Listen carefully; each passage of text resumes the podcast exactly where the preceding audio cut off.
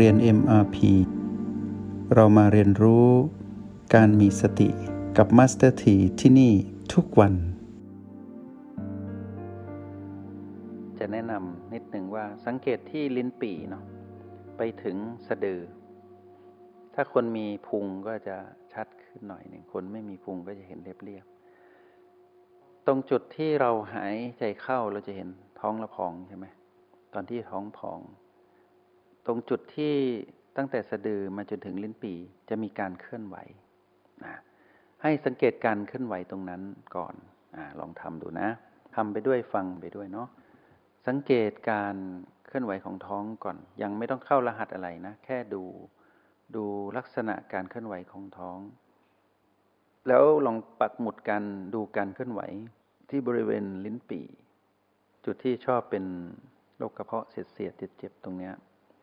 กับตรงสะดือก็คือจุดที่สูงสุดของพุงอะเวลาพุงเราใหญ่ แต่ต่อให้เราหน้าท้องเรียบก็มีสองจุดนี้เหมือนเดิม เพราะฉะนั้นเราจะเห็นว่าตอนที่หายใจเข้า ตรงนี้จะพองขึ้น แต่ให้เราสังเกตการพองแค่สองจุด ก็คือจุดที่เป็นสะดือกับจุดที่เป็นลิ้นปี่เนาะสังเกตแค่นี้ดูเพลินๆไปก่อนนะ มันจะมีการเคลื่อนไหว ไม่งั้นเราก็ต้องลองเกรงท้องดู ลองพองพองไว้นานๆก็ได้ ก็ลองสังเกตแล้วก็ลองยุบดู ลองบังคับลมก็ได้ หายใจบีสองหายใจเข้าลึกๆ ท้องก็จะพอง สังเกตตรงนี้ไปเพลินๆพลางๆก่อนนะ สังเกตตรงนี้ สังเกตว่าจุดที่เป็น B6 คือใต้กระดูกลิ้นปี่นะกับจุดที่เป็น B7 คือเนื้อสะดือขึ้นมาสองนิ้วมือของเรา อยู่ใกล้กันมาก ให้สังเกตว่า อยู่ใกล้มาก อยู่ใกล้ในระยะที่ไปมาหากันได้ไม่ยาก แต่บังเอิญว่าจุดที่เป็น B6 นั้น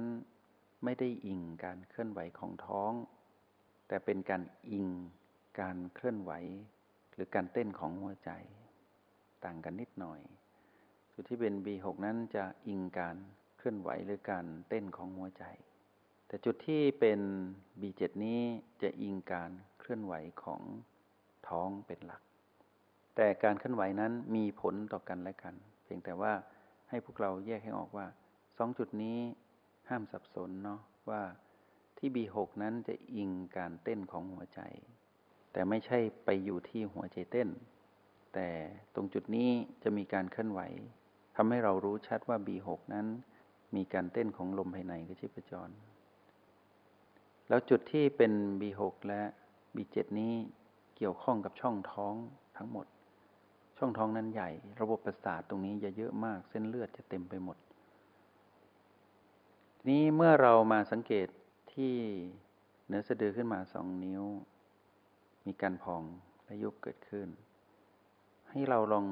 เกรงกำลังลองหายใจเข้าบังคับให้ท้องนั้นพองนานๆสิพองนานๆ ก่งเหมือนหยุดหายใจกั้นไว้นะ แล้วสังเกตการเต้นของชีพจรทั่วบริเวณหน้าท้องก่อน จะมีการเต้นของชีพจร หรือถ้าเราหายใจออกแล้วเราลองคำแมวท้องให้หดลงไป แล้วอยู่นิ่งๆ สตาร์ทไว้นิ่งๆ เนาะแล้วลองสังเกตการเต้นของชีพจรที่ที่ท้องรอบๆสะดือนี่นะ สังเกตเฉยๆนะ ตรงนี้วอร์มอัพก่อนเนาะ ถ้าเรารู้แรงสะเทือนของชีพจรตรงนั้น แปลว่าโอกาสที่เราจะเข้าไปสัมผัสด้านในคือเราจะหย่อนตัวเราคือจิตลงไปอยู่หลังสะดือเหนือสะดือขึ้นมาสองนิ้ว เราไม่ได้อยู่ที่ผิวหนังนะ ให้จำไว้นะ ไม่ว่าจะเป็นบีในแนวดิ่งใดก็ตาม เราไม่ได้อยู่ที่ผิวหนัง แต่เราอยู่ด้านในผิวหนัง เช่นเราไม่ได้อยู่ที่ลิ้นปีด้านนอก แต่เราอยู่ที่ลิ้นปีด้านใน เรียกว่า B6 เราไม่ได้อยู่ที่เหนือสะดือสองนิ้วด้านนอก แต่เราอยู่เหนือสะดือขึ้นมาสองนิ้วด้านใน คือในผนัง เพราะนั้นเราต้องคลำหาชีพจร เหมือนที่หมอแมะใช้นิ้วมือจับชีพจรที่ข้อมือของคนป่วย แต่เรานั้นใช้พลังจิตคือใช้คำว่าสตินี่แหละ รวมพลังเป็นพลังจิตเนะี่ย เข้ามาสัมผัสตรงนี้ เพื่อให้เราหดตัวอยู่ตรงนี้ได้นานๆ เอาละคิดว่าทุกคนน่าจะพอสัมผัสได้บ้าง พอสัมผัสได้บ้างเราเริ่มเข้าสู่กระบวนการ มุดเข้าไปข้างใน การมุดเข้าไปข้างใน มุดผ่านประตู มุดได้สองแบบแบบเร็วและแบบช้าๆเนาะตรงนี้จะไม่ย้ำแล้ว เอาละกลับมาที่ O8 เริ่มที่ O8 นะ กลับมาที่ฐาน O8 อ อยู่ตรงนี้จนรู้สึกว่าเรามีพลังจิต มีพลังหยางแล้ว เราก็เข้าตามลักษณะ เข้าเร็วหรือเข้าช้าผ่านประตูนะ คราวนี้เมื่อผ่านประตูให้ผ่าน B5 B6 ไปเลย ให้ไปอยู่ทำหาชีพจรในช่องท้องก่อน แล้วค่อยๆ หดตัวมาเรื่อยๆ เพื่อคลำชีพจรที่อยู่ที่ B7 ชีพจรที่ B7 นี้เป็นลมภายใน เป็นอนาปนาสติแบบหนึ่ง เป็นลักษณะแบบที่เจ็ดที่เรานำมาใช้ประโยชน์ ตรงจุดนี้เนี่ยให้สังเกตว่าตอนที่ท้องนั้นเคลื่อนไหวพองหรือยุบ ตอนจุดที่เปลี่ยนจะพองหรือเปลี่ยนจะยุบ ตรงจุดนั้นจะมีการเต้นของชีพจร ให้จับจุดนั้นให้ดี ตรงนี้ไม่ยาก เพราะจุดที่ยากที่สุดนั้นในการจับชีพจรคือใน B5 จะเป็นจุดที่ยากมาก เพราะว่า การเริ่มต้นจะยากเสมอ แต่เมื่อได้แล้ว จุดอื่นก็ไม่ยาก เพราะเราคุ้นเคย เพราะฉะนั้นในในช่องท้องและในสมองในกระโหลกนี้ เต็มไปด้วยชีพจรนะ เพราะเต็มไปด้วยลม คราวนี้เมื่อเรามาสัมผัสช่องท้องที่เป็นเหนือสะดือขึ้นมาสองนิ้วด้านใน เราแค่จับตรงนี้ให้ได้ ตอนที่จังหวะที่มีการ พองแล้วกำลังจะยุบยุบแล้วกำลังจะเปลี่ยนเป็นพอง จุดเปลี่ยนตรงนั้น เหมือนการพลิกฝ่ามือ จะเกิดเชพจรที่เด่นชัดตรงนั้น แต่ให้จำจุดไว้ว่าอยู่เนื้อสะดือขึ้นมาสองนิ้วมือเรา แต่อยู่ด้านในเพราะนั้นเราไม่ได้สัมผัสการพองยุบด้านนอก เพราะนั้นจุดอ่อนของนักปฏิบัติที่สัมผัสพองยุบก็คือ ไปตามการพองกับยุบในที่สุดอยู่ด้านนอก พออยู่ด้านนอกก็จะถูกรบกวนได้ง่าย แล้วจะกลายเป็นจำจินตนาการ แต่ว่าตรงนี้เราจะตื่นอยู่ที่ด้านในในแนวดิ่ง และแนวดิ่งนี้เสมือนว่าเป็นเชือกเส้นเดียวกันที่หย่อนจากประตูมาจนถึง B7 แล้วขดปมไว้ ขดปมไว้ที่ประตู B5 B6 และ B7 เหมือนมีปมของเชือก เอาให้ตรงจุด เมื่อเราหนเชือกมาแต่ละปมแต่ละปม จนมาปมสุดท้ายคือ B7 หน้า B7 นี้ใหม่ ๆ เราก็อาจจะขยับตามการเคลื่อนไหวของพองหรือยุบธรรมดา เพราะเรากำลังคลำหาจุดที่มันเป็นจุดพลิก คือจุดเปลี่ยนที่จะเป็นพองก็เปลี่ยนเป็นยุบยุบเปลี่ยนเป็นพอง เพราะนั้นเคลื่อนไหวของท้องปล่อยเขาไป แต่เราดูการพลิกการเคลื่อนไหวระหว่างพองเป็นยุบยุบเป็นพอง แล้วจับชีพจรตรงนั้น ถ้าเราจับตรงนี้ได้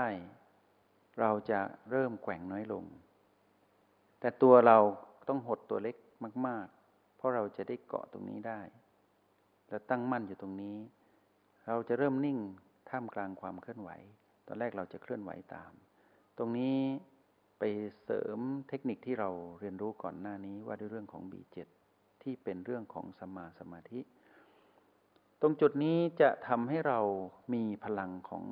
สมาธิคือเราจะตัดขาดออกจาก เรื่องของพีพีได้ เหมือนเราได้พักยก คือพีพีนั้นยังมีอยู่เหมือนเดิม และยังเต็มไปหมดเหมือนเดิม เป็นเป็นจำนวนที่เป็นอันนันคือนับไม่ถ้วน แต่เรานั้นยังเป็นผู้ที่ตื่นรู้อยู่ปัจจุบันอยู่ตรงนี้ ไม่ได้ไปข้องเกี่ยวหรือพีพีใด ๆ ไม่มีอิทธิพลกับเราณจุดที่เป็นบีเจ็ดนี้ ถ้าเรารู้ชีพจรเต้นตุบตุบตุบตุบแล้ว เราอยู่จนเรานิ่งอยู่ท่ามกลางการเต้นของชีพจร แปลว่าชีพจรที่ B7 นั้นเต้นผ่านเรา เราอยู่นิ่งๆ ถ้าถึงจุดนี้ได้แปลว่าเกิดสมาธิที่เป็นสัมมาแน่นอน เพราะตรงนี้จะเป็นสมาธิแบบตื่นรู้ คือรู้แต่ไม่ไปที่ไหน รู้อยู่ตรงนี้เป็นอารมณ์เดียว พลังของเราจะถูกสะสมไว้ที่นี่ แล้วเมื่อเรา เหนื่อยหรือเมื่อเราต้องการที่จะก้าวข้ามหรือเรียนรู้ เพื่อไปเห็นความดับ เพื่อที่จะปล่อยวางการถือมั่นใด ๆ ก็ตามในชีวิต แต่เราเหนื่อย เหนื่อยทั้งกายในทั้งเรา เราต้องมาเข้าชาร์จแบตตรงนี้ แล้วมาสะสมพลังของตนเอง ด้วยพลังสมาธิตรงนี้ให้ได้มากที่สุด ณจุดนี้ปวดเมื่อยชาฟุ้งจะไม่มีให้เรา เพราะเราตัดหมดแล้ว แต่เราเหลือแค่การสัมผัสรู้ ลมภายในที่ประจรที่เต้นอยู่เนื้อสะดือขึ้นมาสองนิ้ว ด้านในผนังช่องท้องตรงนี้ ถ้าเราจับตรงนี้ได้ ให้อยู่ตรงนี้ให้นานที่สุดเท่าที่จะนานได้ ในกรณีที่อยู่ผู้เดียว ตรงจุดนี้ไม่ว่าเกิดอะไรขึ้น เราไม่ต้องกลัว เพราะว่าตรงนี้เรามีสติหนุนอยู่ตลอดเวลา จึงเรียกว่าสัมมาสมาธิ แต่ทุกจุดก็เป็นสัมมาสมาธิได้หมด เพราะว่ามีสติหนุนอะไรที่มีสติหนุน สิ่งนั้นจะเรียกว่าสัมมาทั้งหมด จะถูกต้องหมดเลย จะไม่มีคำว่ามิจฉามา ถ้าตัดสติออกมิจฉามาทันที เพราะมิจฉาเป็นเรื่องของเสียงกระซิบของมารคือตัณหา เพราะนั้นเรามาอยู่ตรงนี้เพื่อชาร์จแบตตนเอง เพื่อชาร์จพลังตนเอง แล้วเพื่อให้ตนเองนั้นมีพลังเพียงพอ ที่จะไปต่อสู้กับโลกแห่งความเป็นจริง หรือโลกนอกห้องเรียนตามกฎแห่งกรรม เรามาอยู่ตรงนี้เพื่อสะสมพลังของเราเพื่อกลับไปที่โอแปดใหม่ เพื่อเราจะได้มีพลังหยางที่แข็งแรง และมีพลังหยินที่นุ่มนวลจริง ๆ เพราะนั้นเราจะยืดหยุ่นเป็นมนุษย์ที่ยืดหยุ่นคือมีจิตวิญญาณที่เหมือนสปริง คือถูกกฎแห่งกรรมนั้นกดลงไป แต่เมื่อหมดเวลาของการถูกกดก็จะเด้งขึ้นมาใหม่ แล้วก็จะเคลื่อนไหว พร้อมจะยืดหยุ่นอยู่ตลอดเวลา นี่คือธรรมชาติของการปล่อยวางที่สามารถทำได้เสมอให้นึกถึงสปริง เมื่อมีอะไรกด เมื่อแรงกดนั้นหมดก็เด้งขึ้นมาใหม่ แต่ก็ยืดหยุ่นให้สังเกตดีๆ จิตที่ฝึกดีแล้วต้องยืดหยุ่น สงบได้แต่ปล่อยความสงบเป็น ไม่สงบก็ได้ แต่ปล่อยวางความไม่สงบนั้น พูดง่ายทำยาก แต่เมื่อเราเข้ามาอยู่ใน B7 เราจะเข้าใจคำนี้ ทีนี้เมื่อเรามาอยู่ตรงนี้ได้ แปลว่าเราปล่อยวางทุกจุดคือเสียสละจุดอื่น รู้สึกไกลๆ แต่รู้สึกถึงชิพจรใกล้ๆ คือชิพจรที่เป็น B7 นี้ สังเกตดีๆ ประคองตรงนี้ เมื่อตัวของเราคือจิตของเราเองเนี่ยคือจิตคือเรานะ เมื่อพูดถึงจิตหมายถึงเรา ต้องพูดสมมุติตรงนี้ให้เข้าใจ เมื่อเรานั้นเริ่มลอยขึ้น เริ่มไม่อยู่กับ B7 แล้ว เริ่มสัมผัสชีพจร เต้นทุบๆไม่ได้ เราจะเริ่มลอยขึ้นมา ถ้ากรณีที่ลอยขึ้นมา ให้มาถึงแค่ประตูนะ แล้วพยายามบังคับตนเองให้ดิ่งเข้าไปใหม่ แล้วไปทำแบบเดิมเหมือนที่เราฝึกตอนแรกทำแบบนี้ ฝึกตรงนี้อีกสองนาทีนะ อีกสองนาที ฝึกอยู่ที่ B7 ตรงนี้อีกสองนาที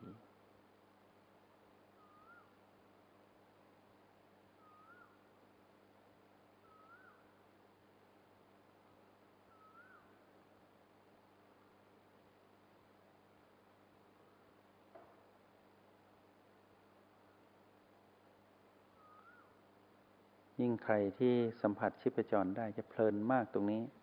แต่อย่าเผลอไปเต้นพร้อมกับจังหวะของชีพจรนะ ถ้าเผลอเต้นเราจะนิ่งไม่เข้าไม่ถึงคำว่าสัมมาสมาธิจริง ๆ เราต้องปล่อยให้ชีพจรเต้นผ่านเรา แต่เราอยู่ตรงนั้น เราอยู่ที่ฐาน การเคลื่อนไหวของชีพจรเป็นเรื่องของพลังงาน ในการทำงานของชีพจรเป็นเรื่องปกติ ให้วิ่งผ่านเรา เหมือนเรายืนอยู่เฉยๆแล้วมีลมพัดเรา เราไม่ต้องไม่ต้องโน้มไปตามลมพัด เราไม่ต้องเหมือนสนลู่ลม แต่เราอยู่นิ่งๆ ตรงนี้แหละที่เรียกว่า มั่นคงดุดขุนเขา ที่สามารถต้านทานแรงลมในทิศทั้งสี่เนาะเอาละค่อยๆลอยตัวขึ้นนะ ถ้าใครเข้าแบบเร็วก็ลอยตัวขึ้นอย่างเร็ว ฟึบขึ้นไปที่ประตูแล้วไปโอแปด ถ้าใครเข้าแบบนิ่ม ๆ ช้า ๆ ก็ค่อย ๆ ลอยตัวขึ้นนะ ไปที่ประตูแล้วค่อย ๆ มาอยู่ที่โอแปดก็เข้าสูตรเดิมเมื่ออยู่ที่โอแปดแล้ว ก็เริ่มลองมองไปที่พื้นนะคือมาพิสูจน์ตนเองว่าเราอยู่ที่โอแปดแล้วจริง ๆ เนาะไม่ใช่คิดจินตนาการลองลืมตา ถ้ายังรู้สึกถึงอย่างที่โอแปดอยู่ ก็หลับตาใหม่ แล้วก็ใช้บีสอง แล้วก็ผ่อนคลายจากการเกรงกำลังของเราในการฝึก แล้วก็ลืมตาขึ้น จงใช้ชีวิตอย่างมีสติทุกที่ทุกเวลา แล้วพบกันใหม่ ในห้องเรียน MRP กับมาสเตอร์ที